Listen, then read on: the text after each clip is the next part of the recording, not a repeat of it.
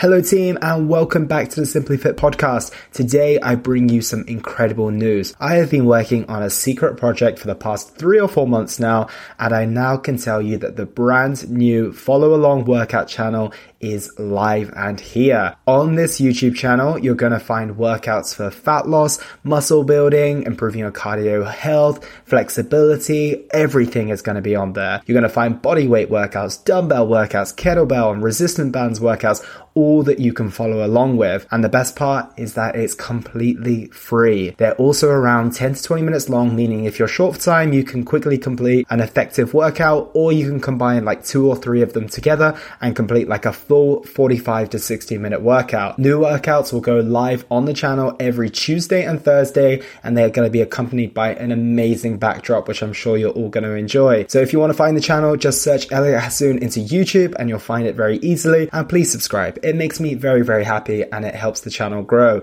And feel free to tell your friends, your family, your pets, whoever you want to share this with, and let's work out together.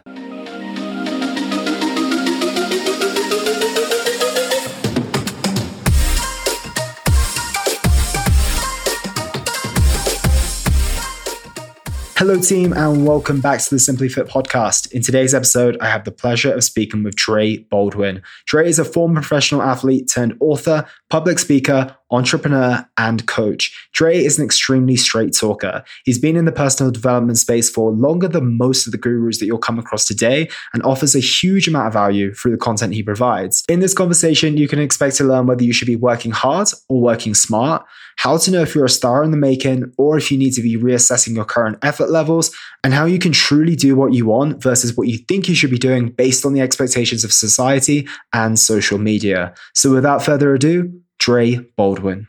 Dre Baldwin, welcome to the show. How are you today? I'm doing excellent, Elliot. Thank you for having me on. Excited for this conversation.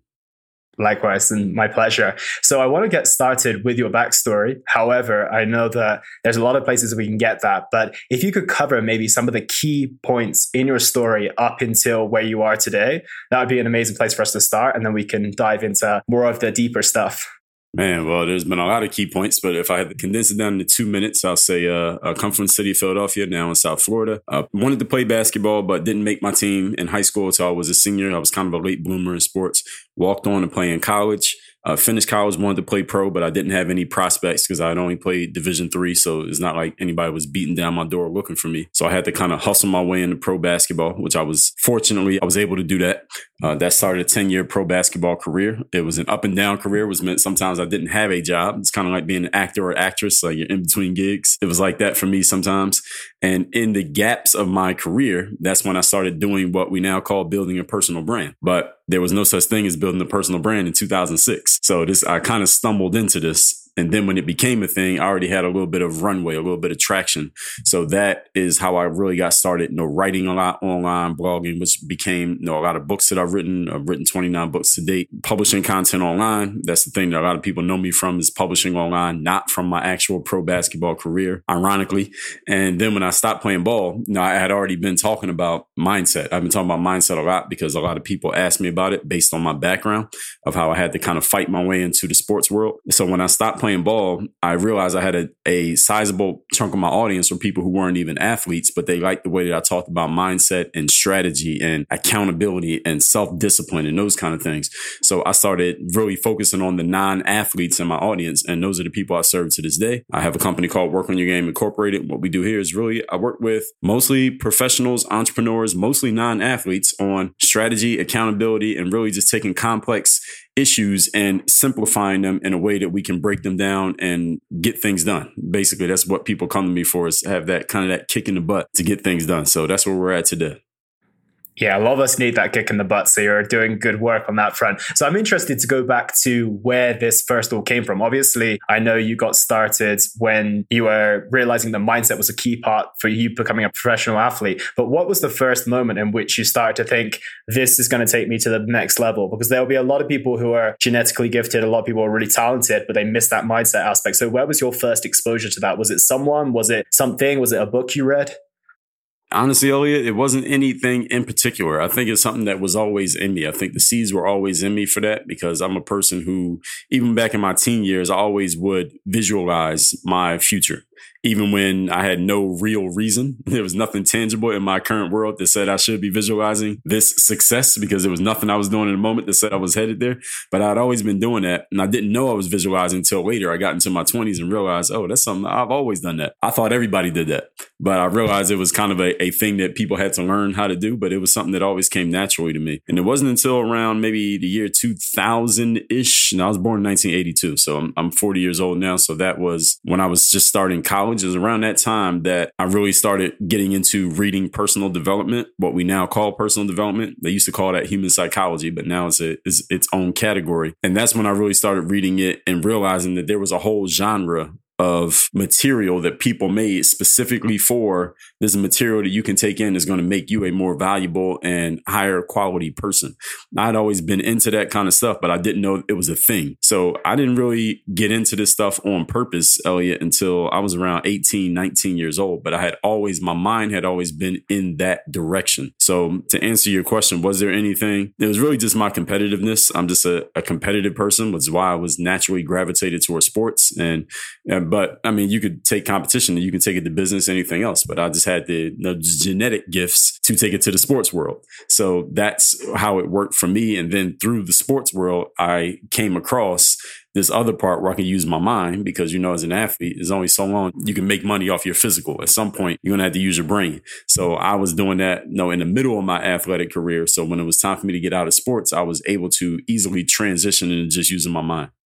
Yeah, that's super interesting. And it's a part that usually people will catch up with at the end, but actually what you did was do it before and you had that foresight to make that smooth transition, which is great. And on that note, obviously the personal development world is so well versed and well populated now, maybe too populated in some senses. When you first started and there, there kind of been that much information out there. So where did you go for, for your information and what have you seen change over the years that's been good and bad in the personal development world?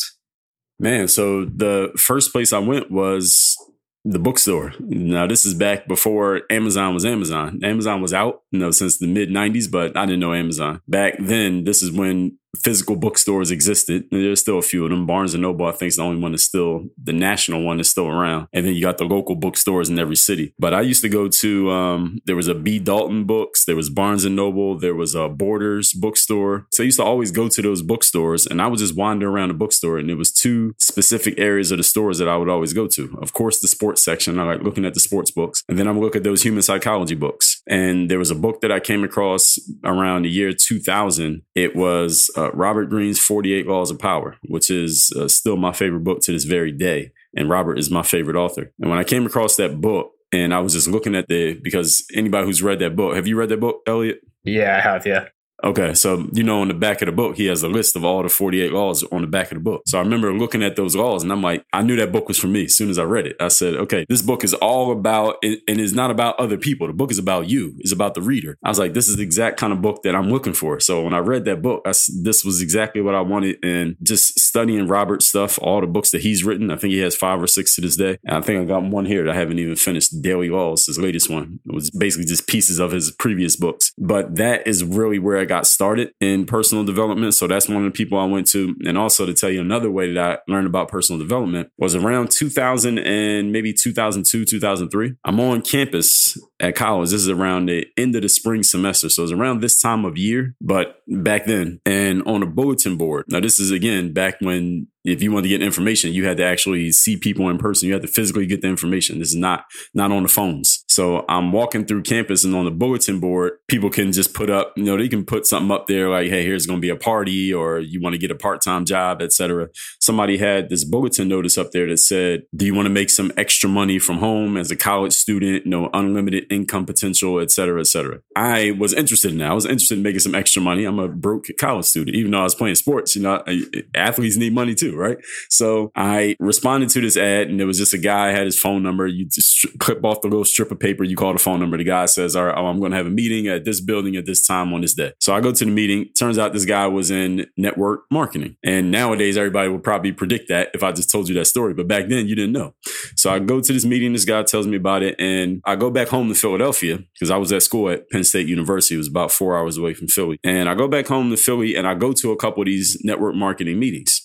Now, I didn't stay in the network marketing industry, but there are two specific things that I got from that experience that were very important for me, even to this very day. Number one is in those meetings, those guys were introducing me to concepts of entrepreneurship and business concepts that had not been taught to me in any schooling. Now, mind you, I'm a student in college at this time. I have a business degree from Penn State and the entrepreneurial principles that they were teaching at that network marketing meeting in a hotel, they did not teach that on my college campus. And I have a business degree.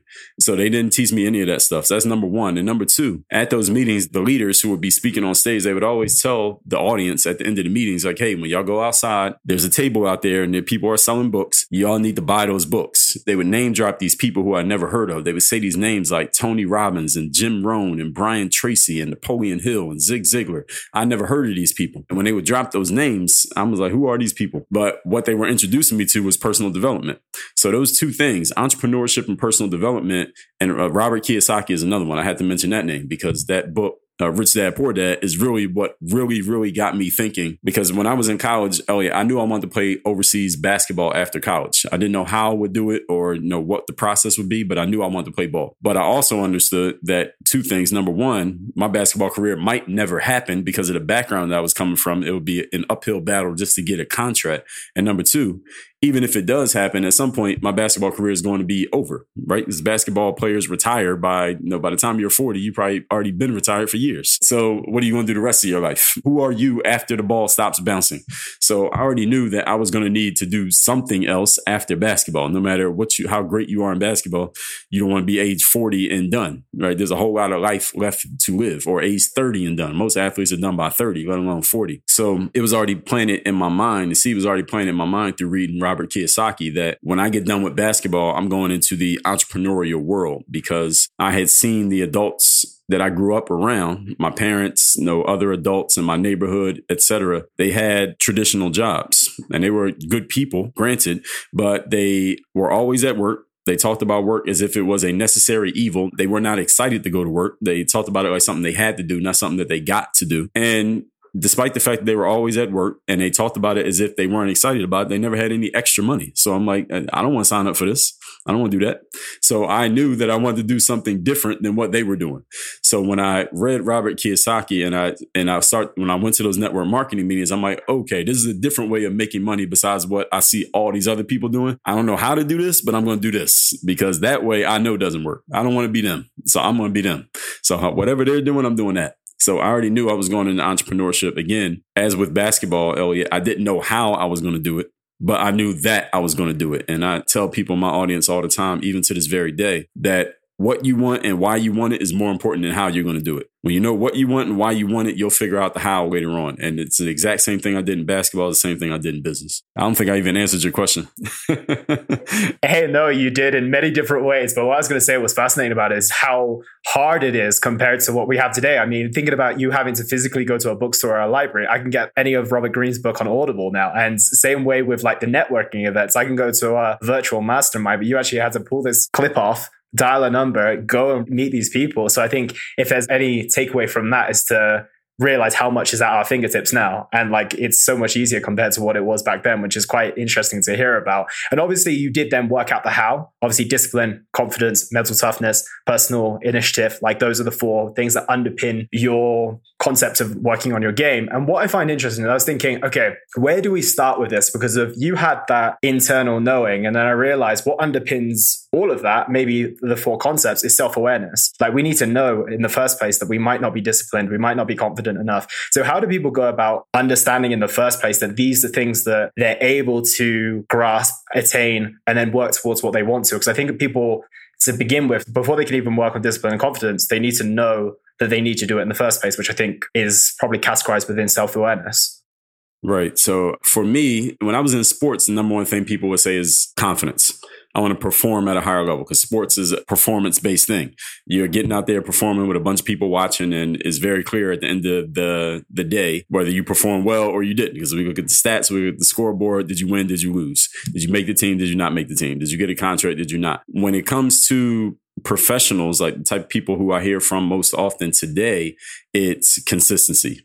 It's consistency and accountability. Those are the top two things. Now, both of those, the thing that they both have in common, whether it's confidence or consistency, is they're both rooted in discipline. And here's how I've always told athletes this, and I tell people this to this very day that discipline builds confidence. The most confident people that you know are usually very disciplined people. Why is this? And a lot of people don't ever make the connection between the two. The reason why very confident people are usually very disciplined is because what is discipline? Discipline means if you just ask someone who may might not even think that they're disciplined, if I ask them, what does discipline mean to you?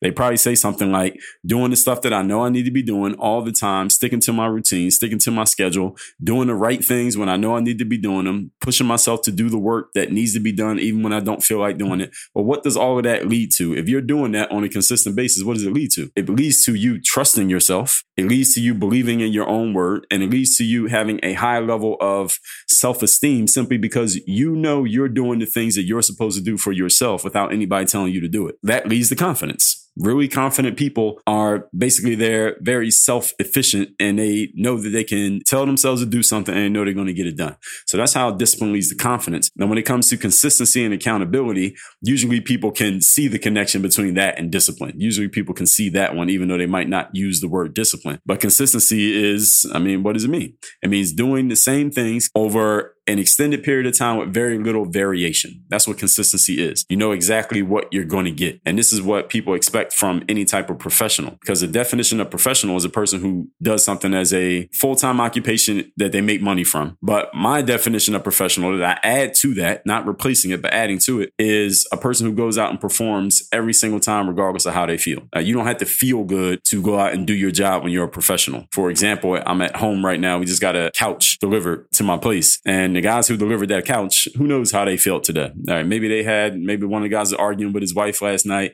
Maybe one of them baby is sick. Maybe they don't even like their job. But when they get on the clock, they know they got to show up and do their job. Otherwise, they're not going to get paid. Uh, you think about uh, LeBron James. Does he feel like playing every single night? Probably not. But if you watch him play, you wouldn't know which nights he didn't feel like playing most of the time because he's going to be consistent in his delivery every single time. Or you think about a, a teacher or a personal trainer or you on this podcast. And I'm sure that sometimes you turn on the mic, you don't really feel like recording, but you have it on the calendar you know you have to do your job. And that's what a professional is a person who gets the job done every single time, even when they don't feel like it. And discipline is the root of being able to pull that out of you. And it's really about telling yourself, I'm going to do something and getting it done. So those top two things, confidence and consistency, both are rooted in discipline. And why is it that we understand that when it comes to athletes, we get that they need to manage their nutrition and they need to have everything dialed in. But when it comes to entrepreneurship and people in the boardroom, it's not so well known. These people are staying up late at night and they're basically fueling themselves on caffeine. Whereas when you look at the sporting perspective, it's completely the opposite way around. So why is it that it's only really applied to athletics versus the everyday person? No, that's simple. That's because in sports, your job is based on what you do with your body. Whereas in in the business world, for the most part, the way that people look at it is not 100% true. People look at it as I'm just doing it with my brain. So somebody could be 100 pounds overweight, not in great shape. They can't even walk up a couple flights of stairs without being out of shape. But if they're really smart and they have this great software and they're making money, well, who cares? Why do I need to be in great physical shape? Doesn't matter. In that moment, doesn't really matter to them. So I can understand why people look at things like that. We know that that's not a good idea, but I can understand why people look at it like that. And then where does their motivation come from to tap into those things if they know they can do things whilst being overweight, whilst being out of shape and not eating healthily? Oh, that that would have to be on a person by person basis because there are some people out there who are there's some software engineer out there right now whose company is doing a million dollars a year and he's 350 pounds and five five and he doesn't care. he doesn't care that he's 350 pounds because he's made a million dollars. And his company is getting bigger and bigger every day. He just hired some new staff and he's doing great business wise. He's one of the, he's the smartest guy in the room. He doesn't care about his health. Now, if he ends up having a, a heart attack or some type of physical challenge, he goes to the doctor and the doctor says, Hey, you don't do something in the next 24 months, then you're not going to be around to see your grandkids grow up. Then he might do something. So that motivation, it has to come from that individual person and they have to figure out their reason to do something. But there's a lot of business people right now who never go to the gym and they feel like they're doing fine, quote unquote. So who cares? Yeah, I think it's what I'm trying to get to is the fact that I get a lot of clients who come to me at that point and they wish they came sooner, but they didn't realize it. So I'm wondering if there's any way in which you can make people realize the importance of it sooner before they have to, because that's what people, that's what you find. Even I saw one of your Instagram posts yesterday is that you were saying 98% of people will not do the work, basically. Whereas this is what I'm interested in is like, why is it there is such a little percentage of people that will, and how can we skew the data so that it actually comes to more of a 70 30 split? Or do you think it's just not possible until we really know our reasons fundamentally?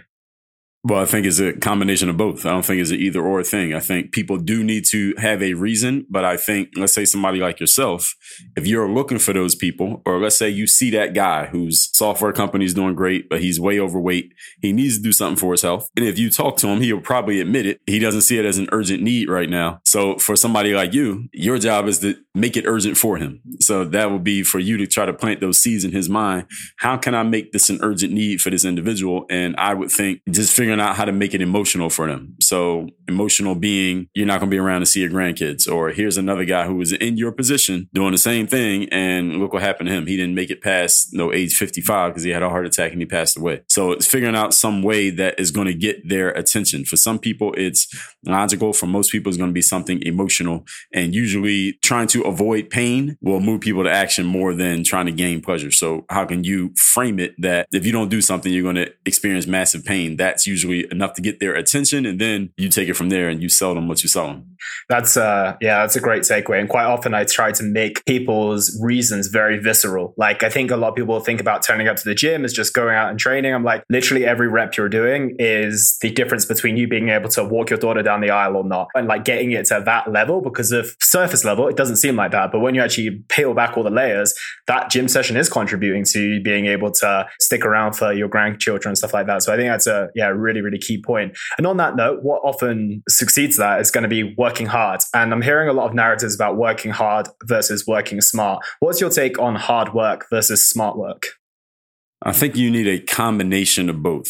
I think uh, our society, especially Western society, and especially in America, we have you know a lot of hustle culture and people showing you how hard they're working. And hard work is a good thing, and it's for the most part a necessary thing. But hard work alone isn't the entire meal. You know, it's something that I like to say is hard work is to your success what salt and pepper is to your hamburger. Right? is is good to have, and it'll make it better. But hard work by itself is not the whole meal. And there are a lot of people. I feel like they're still teaching this in, in schools that if you just work hard, you're going to be successful. I was on LinkedIn last week and this college kid, I had posted some status update about, you know, hard work. You don't get paid more for working harder. And this college kid tried to challenge me on this. And I'm like, all right, you're in college and this, they must still be teaching this incorrectly on college campuses.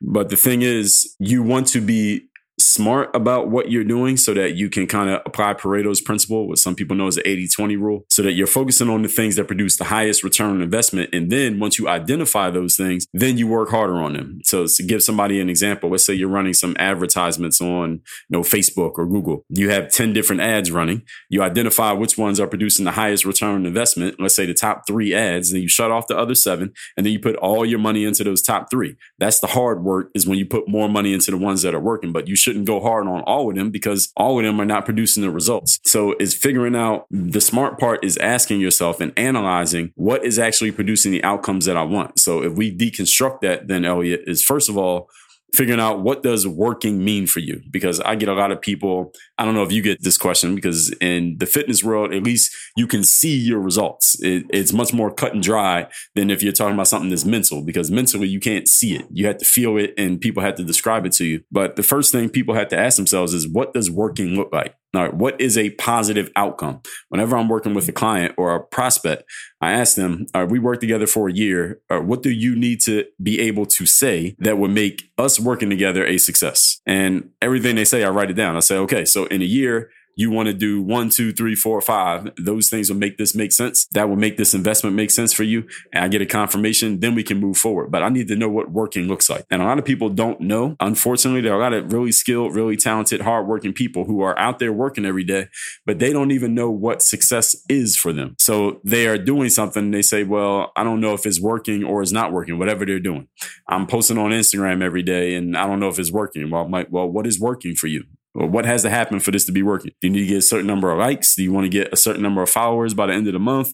Do you want people to click on your link and they buy something? What is working? And a lot of people have no idea. And it's amazing to me that so many people are out here working, but they have no idea what it means for something to be working for them. So what is working? How do we measure it? And then try things, try as many things as you want to try. Every idea you see, go ahead and try it. And then Look at your results. What is actually producing the outcomes that you want? Do more of those things. And the things that are not producing outcomes, get rid of those. The challenge for many people, especially entrepreneurs and solopreneurs, is that they get so emotionally connected to their ideas and their habits and the things that they want to do that they will completely disregard actually measuring outcomes so that they can just focus on doing what they want to do. And those people, unfortunately, are very uncoachable. and I can't help them because uh, they don't want to actually focus their work on results. They want to focus their work on, they want to get results, but they want to do it their way. And I'm like, well, do you want to do things your way? Do you want to do things in a way that actually produces results? And until somebody gets to the point that they're ready to actually focus on results, there's only so much that somebody like you or me can even help them. And how do you get people to get to that place? Is it simply asking the questions? Is it getting them to do journaling? Is it them to do meditation? Because I think a lot of people will be just be, like you said, going through things for 20, 30 years without even realizing that they don't even know what they're working towards. So how do we get people to the place where they actually realize what they want to achieve? At some point they have to have the conversation with themselves. Like, I don't care how good of a salesperson you are and how great your programs are and how many before and after stories you can tell, how many testimonials you put on your website, how great your service and your sales page and your sales pitch is. At some point, for somebody to buy anything from me or from you or anybody else out there, Elliot, that person has to have a conversation with themselves where they say, This is something that I want and need. This is something that I need now, and it's something that I can do. Until they agree to those things, now we can help to get them to that point, but they still have to say it to themselves. And because what I say to a person that I'm working with is not nearly as important as what they say to themselves. Even if it's something that I told them, I could be the most articulate person in the world, but until that person takes the things that I say and they say it to themselves, it's not really going to make an impact. They had to take my words and they had to repeat it to themselves in their own mind. That's when it really starts to have an impact. So that's our job is to give them something, everything that we put out here, that they eventually take something that some nugget that they can take with them that they're going to remember and that that's really going to be the thing that changes. And it goes right back to that 80 20 rule. So I do something like go give a keynote speech. I talk for an hour. Uh, by three days later, most of the people in that room are going to forget 97% of what I said, which I don't mind because as long as they paid me, I'm good. I gave my speech. But the thing is, that 3% that they remember, I want that 3% to be the thing that's going to cause them to go do something different. And that is what I mean when I keep referring back to that 80 20 rule. Most of the things that we do, most of the things we hear, most of the things we read, most of the things we say have very little impact on our bottom line results. But it's those few things that have the impact those are the things that it's our job to get those into the heads of the people that we want to change, the people that we want to serve. And it's everyone's job to figure out what are those things that are going to move us to action and going to help produce results for us. And those are the things we got to focus on.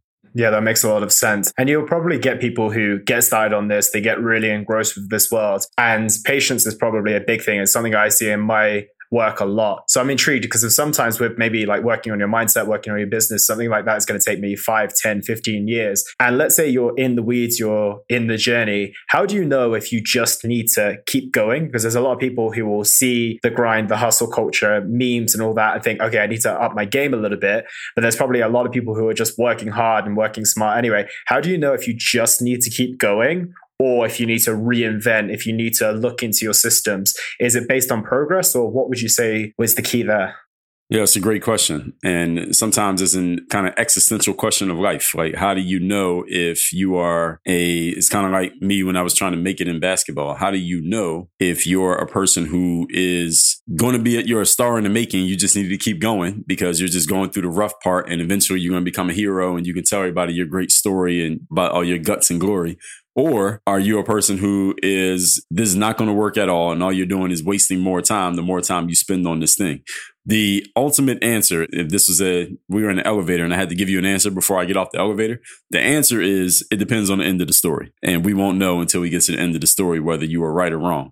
So for me, for example, as a ball player, ended up that I was right because I made it in basketball. But for all the other players out there who had the same lead up as me, but they didn't make it, they didn't become pro, they didn't play in college, well, they ended up being wrong. But how do we know? We won't know till the story's over. So for someone who's in the middle of the story, how do you decide if you should keep going or not? And the situation is really, I give people, it's kind of like I give people a combination lot because a few things you want to look at. Number one, the most important one is mentally, can you still see the vision? So when I was playing ball and I'm getting cut from the high school team, or I had some setback in college, or I get out of college and I'm trying to play pro and I didn't get an opportunity at first, and my parents are asking me, "What do you want to do?" I say, "I want to play ball," and they're asking me, "Well, what's the plan to do it?" And I didn't really have one. You know, going through all those setbacks in my mind, could I still see myself making it? Could I still see the vision of this is going to happen? I can visualize it in my mind. As long as you can still visualize yourself becoming a success at that thing, even when it's not working, then you keep going. But as soon as you can't see that vision anymore, that is not coming up in your mind anymore, then it's time to walk away. That's like one number of the combination lot. Another one is even when you're facing setbacks and things are not quite working, are you still excited to go back and figure out why it's not working and figure out what to do about it? So, for example, these days, if I'm running some ad campaigns and I see that I'm spending $100, but I'm not getting $100 in ROI, am I like, damn, I might as well just quit running ads? I might as well shut down my business. Or am I saying to myself, all right, these ads didn't work. Let me figure out why they didn't work. Let me try some different ads or a different audience or different targeting or a different something so I can figure out how to make this work. Which question are you asking yourself? Are you asking yourself, should I quit? Or are you asking yourself, how do I fix this to make it better and so I can make it work? Which one are you asking more often? If you're asking yourself how to fix it, keep going. If you keep telling yourself, well, maybe I should just give it up, then maybe you should give it up. You know, sometimes I get people coming to me. Actually, I've been on, I've been publishing online for like 17 years. Oh yeah. So I often would get people coming to me saying, well, Dre, I'm thinking about quitting. You know, I'm thinking about giving it all up because I've had this happen, this happen, that happen. I've tried this, tried that. None of these things are working. I don't know what else to do. I'm thinking that it might be time for me to quit. And sometimes people just present that to me. It's not even a question. They just make a statement to me because they are expecting that I'm going to be this motivational guy that's going to get them some pep talk to tell them why they shouldn't quit. But sometimes I say to them, you know what? You're right. You should quit. You know, you should walk away.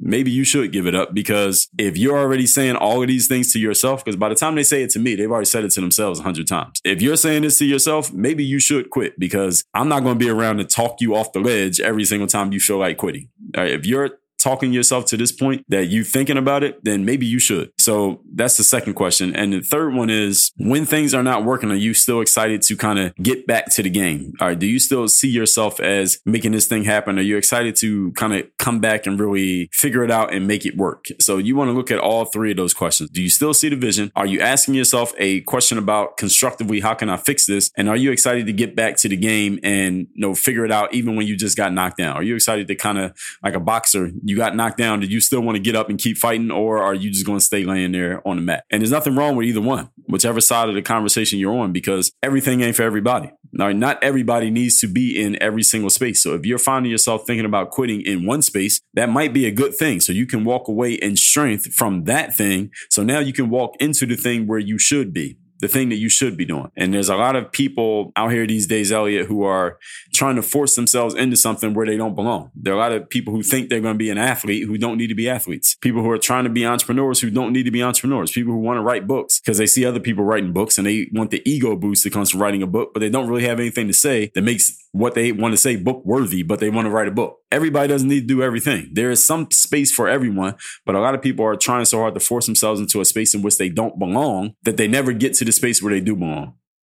And that's so good. That's a great framework to utilize. And on that note of people not really knowing where they belong or what they really want, obviously a lot of this is probably exacerbated by social media and having such an insight into people's lives. Obviously when you got started i guess the fortunate part was that social media was nothing compared to the beast that it is today. So how do we navigate the modern nature of social media and focus on ourselves versus what everyone else is doing? Because i think a lot of people won't even realize that what they want is not what they want. It's what they think they want because they've seen it. So how do we navigate that Uh, you're 100% correct. So I grew up in the 90s. By the time social media became social media, which was what year would you say that was? 07, 08 ish? Yeah, I was going to say the iPhone came out around 2008. So it probably started popping off from then. Yeah. So around that time. So by that time, I was already in my mid 20s. You know, so I grew up in an era where if you want to speak to a person, you had to wait till you, you had to call them on the phone or you had to wait till you physically saw them in person. Now, I was already a full grown adult by the time social media came around.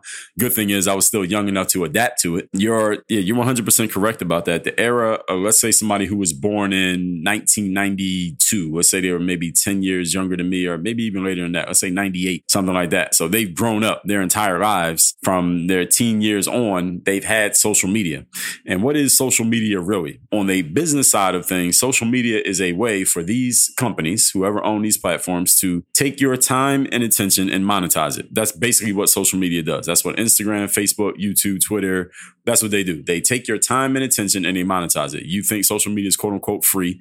No, you're paying with your time and attention the most valuable things you have, more valuable than your money. And that's how they are able to charge people like me who advertise, we pay for people's time and attention. The social side, the user side, social media is a way for all of us to be in everybody else's business. That's all it is. All right. Because what do you post on social media? Uh, you're just telling people about your life, about your business, what you just did, how many products you just sold, where you're going on vacation. Here's my kids. Here's my wife. Here's my new car. Here's my dog. Here's where, here's what I'm eating for lunch. That's all social media is, is you telling people as much of your business as you want to share. So as users of social media, as consumers, what are we doing? All we're doing is looking at other people's lives, or at least what they want us to think their lives are. Now, that's all it is. So, all of that preface to answer your question here. Yes, you're 100% correct. Is that because we're looking all day at what everybody else is doing, we get it planted in our minds unconsciously, subconsciously that we want a car. We want to go on vacation to Tulum. Uh, for some reason, I see it. Tulum's in Mexico, right? Why, why is everybody going to That's Tulum? the spot. You know, I never heard of Tulum until like two years ago. You know, I never heard of Tulum until like 2019. But now, it, every time I look up, somebody's in Tulum on vacation. So, and I even I played basketball in Mexico. I told you this before we started recording, and I didn't know that Tulum existed, but all of a sudden it's been a thing. But anyway, the whole point is now we're looking at everybody else's lives and we start to think, oh, I want to do that, but we really don't, like you said. So I could imagine, you know, somebody like me, I'm 25, 26 when social media comes out. I know it affects me on some level.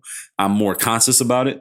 But imagine somebody who was 10 years old when social media came out. This is ingrained in their brain because they're still developing as a person. They have these things going into them. So they are growing up. And I've read that you get somebody around eight years old and you start putting stuff in their mind, they're going to grow up and believe that for the rest of their lives. And there's nothing you can do to get it out. So I can only imagine what it's doing to a kid. So if I have a child, I'm not letting them touch social media for many, many years. I'm not giving them a smartphone. If I do, I'm controlling everything on their phone. And they're not accessing anything I don't want them accessing because it can really start to program, literally program their mind to believe certain things. So people are being programmed these days who are much older, the exact way that you said. And I don't even remember what your question was. Tell me the question again. It was more so about how we how we basically make sure that what we want is what we want and not what we think we want based on social media. Okay. But I appreciate All that right. preface. Yes. So the thing is, what I tell people, and this is what I do personally, is a very simple concept: is I don't pay too much attention to what other people are doing. I don't really give a damn about anybody else's business. I don't care uh, what your kids look like. You went on vacation. I don't care. I don't care what you're eating for lunch. I don't care about your new car. And the only thing I use social media for is to post my stuff. And if something happens to be like when I open Instagram, whatever's at the top of the feed, I see that. If it's not at the top of the feed, I didn't see it. So anybody who's watching this, if I'm following you on Instagram and I never like any of your pictures, not because I don't like you, it's just because I'm not scrolling and I just didn't see it. And I don't look at your stories and I don't care what you got going on. I don't, I'm not interested. I'm on a diet when it comes to other people's stuff. Why? Because social media is designed to, as soon as you click on one thing, it is engineered, scientifically engineered to get you to click on the next thing. All they want to do is keep you using more of your time on that app because that's how they make money. They are incentivized to do it. And they have really, really smart people who are smarter than me and smarter than y'all who are listening to this and watching this to keep you on that app more than you are designed to get off of the app. All right, that's the whole thing. It's them against you. Their science against your willpower, and their science will beat your willpower nine times out of 10. So it's being on that information diet, not paying attention what other people are doing, focusing more on yourself and getting people to watch your life instead of you watching their life. That's pretty much what you want to do. The only time you look at other people's stuff is if you're doing it for a specific purpose of research. So, for example, Elliot, I think you said you looked at my stuff to get ready for this interview. But other than that, you shouldn't be looking at my stuff unless you're doing some business research, something that you can use for yourself for your own purposes. That's the only reason I look at anybody else's stuff is for my own business purposes, for my game. But I'm not looking at anybody else's stuff for entertainment purposes because the internet became the new TV. And you know, back in the days, Elliot, how old are you? I'm 27, 7, 27. Okay, so so I'm a I'm a whole generation older than you. And when I was growing up, they used to call the TV the idiot box. I don't know if anybody uses that phrase anymore. It's like our parents, yeah, our parents and grandparents used to use that phrase. Like not even my generation says that, but my parents used to say it is the idiot box. And they said I think people still say this like successful people have big libraries and unsuccessful people have big TVs. The thing is, the television, they used to say people spend like eight to 14 hours a day, eight to 10 hours a day watching TV. And all that's happened is the phones have replaced the TV. And people are, instead of looking at TV shows, now we're looking at TikTok, Instagram, YouTube, Twitter, Facebook. And the internet is way better at keeping people's attention than the television was because now the commercials have been cut out or now they're 30 second ads instead of commercials on TV. And it's so engineered because we know who each individual person is. The smartphone apps know who you are personally. So what the ads that I see are different from the ads that you see. All right. So when I'm on TikTok, I'm going to get shown certain things that they think I'm going to keep watching and you're going to get it shown a whole different set of material based on your activity. So they can target things much more specifically. So they're even better at it. So instead of trying to fight it, which is what most people aren't even thinking about this stuff, but if you're trying to fight it, you're going to lose because those engineers are smarter than you for the most part. Or you can just not put yourself in a position strategically to where you don't have to fight it and try to use willpower because willpower is not a good strategy because eventually you're going to run out of it. So that's a long answer to a, a simple question. I love the, I know I love all the information because it's a topic that I'm fascinated on. And a couple of things on that. And the first reason why the internet is so much more powerful than TV is like not only is it curated, but when you left your home, you left the TV behind. Now you bring it everywhere. It's in your pocket. It's whenever you want it. So eight to 10 hours before can be unlimited access now, which I think is probably the, one of the biggest concerns. And I love the concept of the information diet. I think we all understand that marketers are trying to get us to eat unhealthy foods and you know make foods hyper palatable and decadent so that we consume them and we eat more of that. And we know the whole concept of domino's trying to make themselves appealing these food brands trying to make themselves appealing but i don't think people have clocked onto the fact that that's what social media is doing as well. So i like the concept of information diet because if people won't look twice at you if you say hey i'm just looking at watching my diet but if you say you're watching your information diet no one will really know what you're talking about. So i think that's a really good concept to introduce to them. And on that note what's your take on the metaverse. Do you know much about that? Tell me what it is, and I'll give you my take. So it's the it's the concept of what Meta, quote unquote, Facebook, and all of those apps are creating, where you are going to be living in this virtual reality world, right? So basically, taking the concept of augmented and virtual reality and placing you inside that world. So do you know do you know a lot about that? No, I don't know a lot about it. I've heard the phrase. I remember a couple months ago when they first announced they're going to call themselves Meta, and then they could just kind of basically start. Now they're not Facebook anymore; they're Meta. I mean, I run ads over there, so I guess I'm part of the metaverse. I guess I'm in it somehow, somehow in this matrix. I don't know a ton about what it's supposed to be, and I think they're probably just going to do it so gradually that unless you're thinking about it, you probably won't even notice that it happened. And one day we're going to wake up and be like, wait a minute, what happened here? But that is something that I did talk about to, uh, before I pass it back to you that I think in the next 10 years, there's going to be this, this kind of, this kind of reckoning where everybody's going to say, wait a minute, what did we do with these social media apps? We click this button that says, I agree to the privacy. I agree to the terms and conditions and I gave up all my privacy. I gave up all of my attention. I gave up all of my time. Now they know everything about me, even though it was quote unquote free now we want it back. And now everybody's, there's going to be this big campaign that people want their privacy back. It is not going to happen. And everybody's going to wonder, how are we so dumb that we didn't notice this?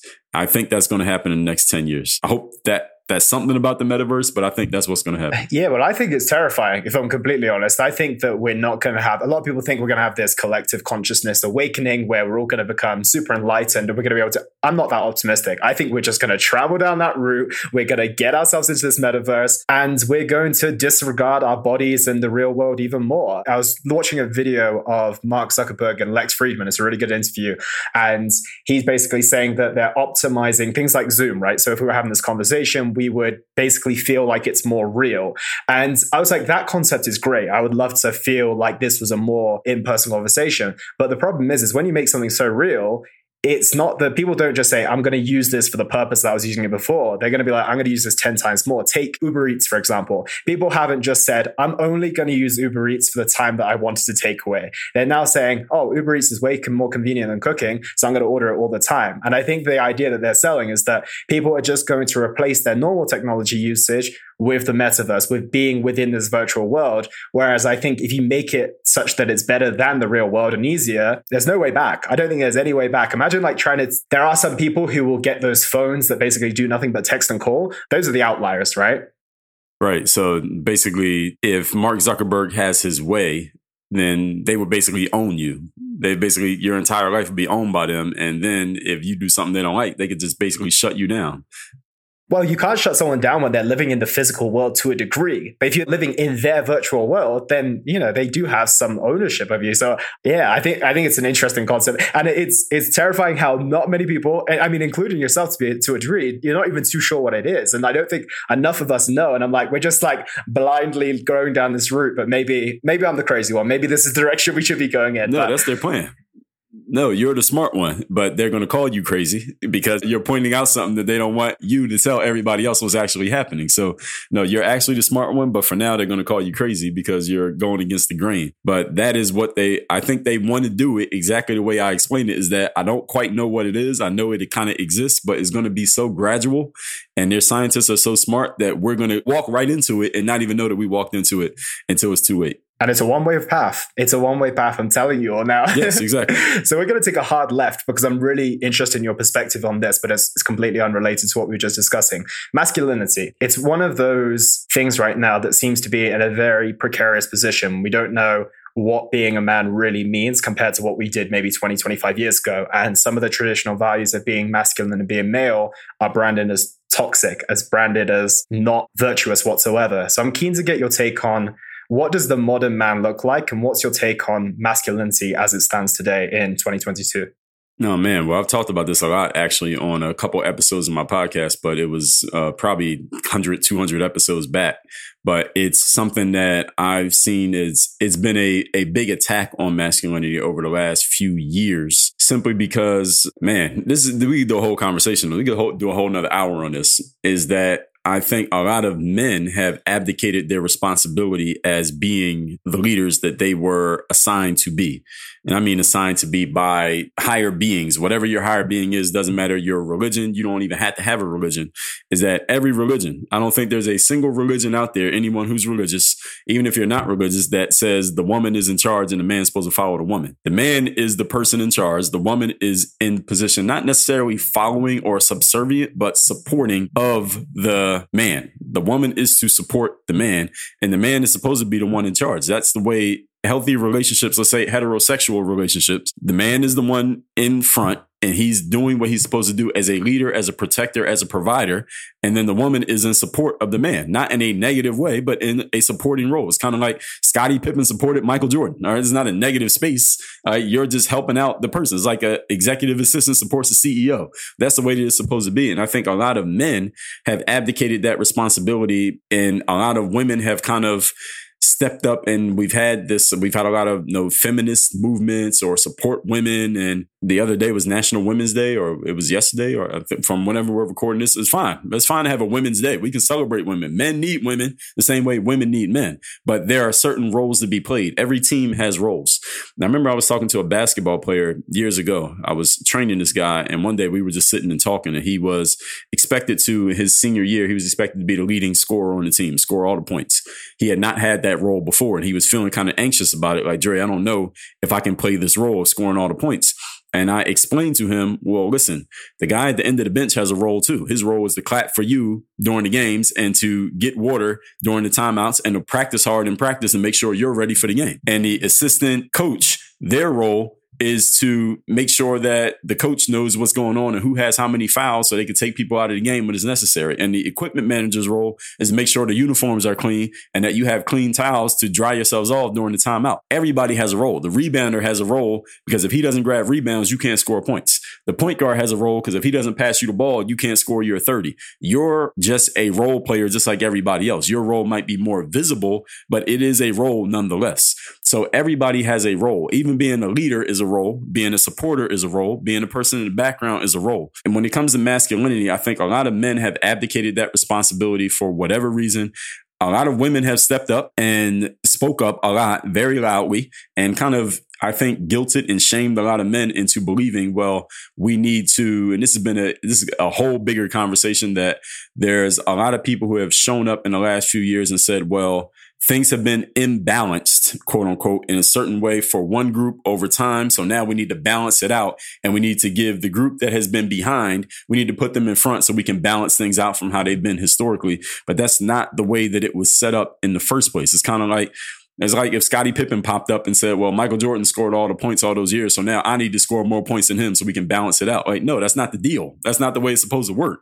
And, and ironically, Scottie Pippen kind of did that a few months ago with his book, but that's a different conversation for a different day. But everybody laughed at him when he did it. The whole point being that when it comes to masculinity, I think a lot of men don't know what masculinity is. I think a lot of men have been raised in feminine worlds. They've been, there's a lot of men who've been raised not by men. They don't have masculine men around them. They've been around a lot of women.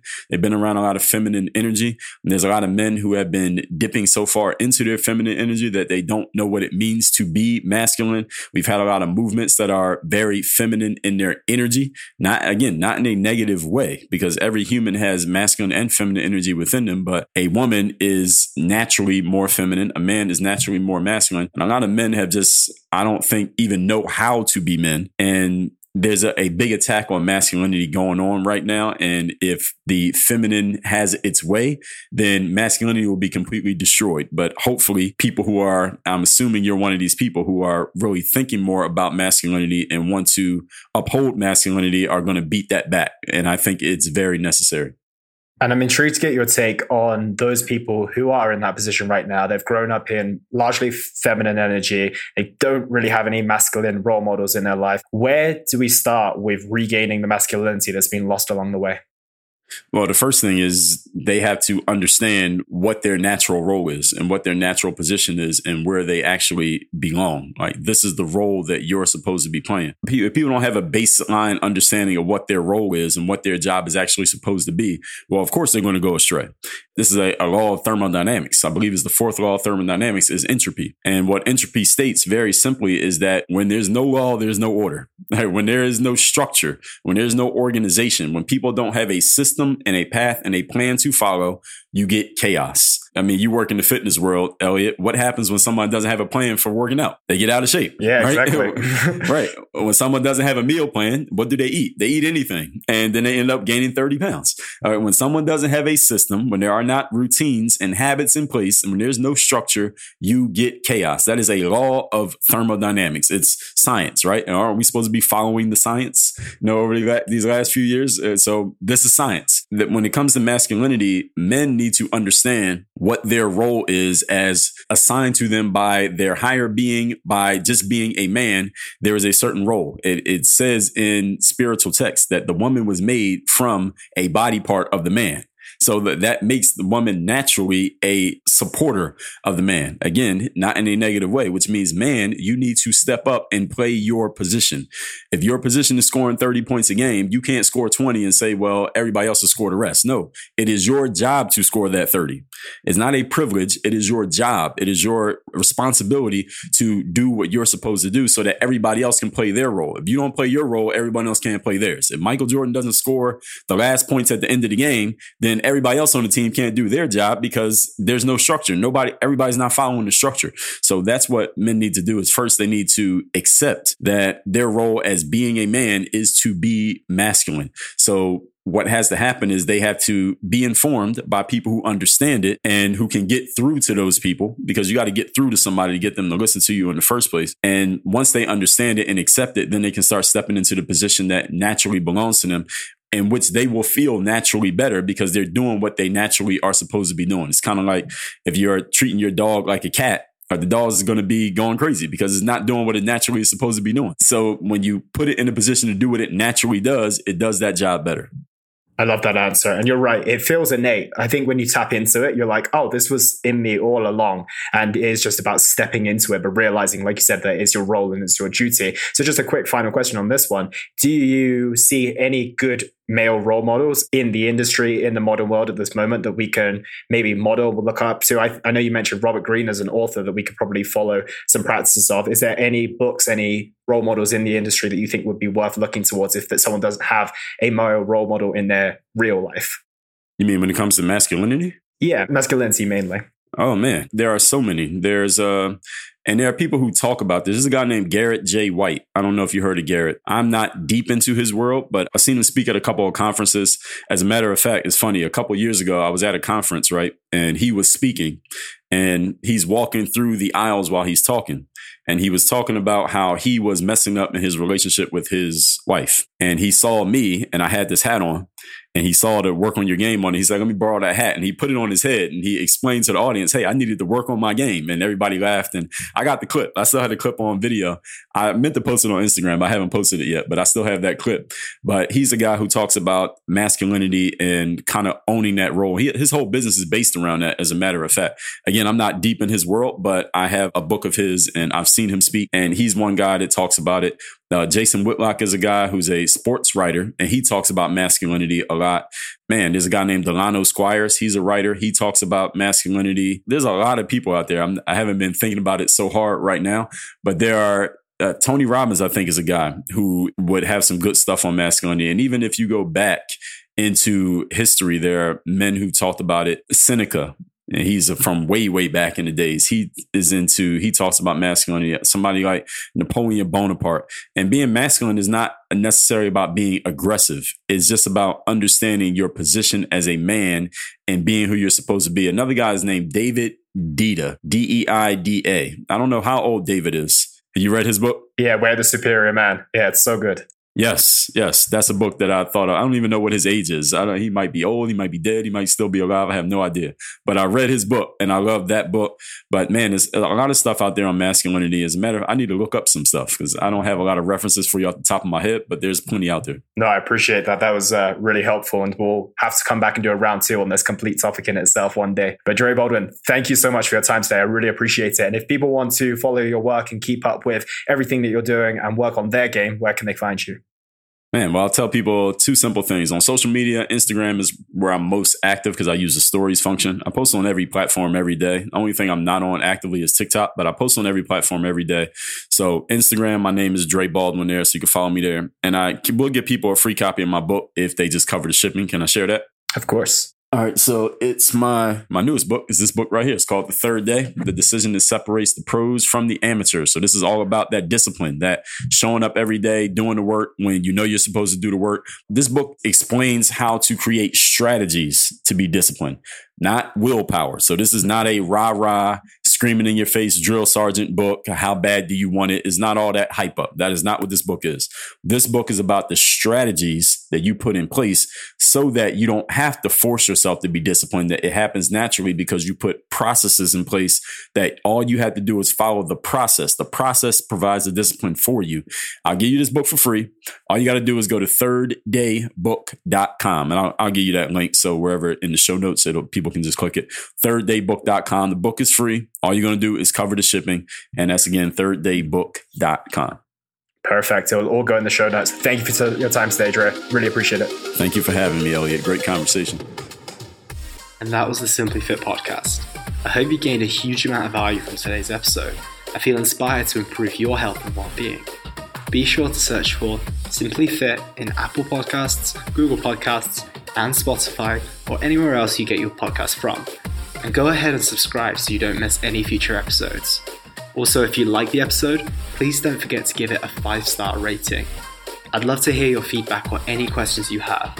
So reach out to me on social media. You'll find me on Facebook and Instagram at Elliot Hassoun. Thank you so much for listening, and I look forward to talking with you all on the next one.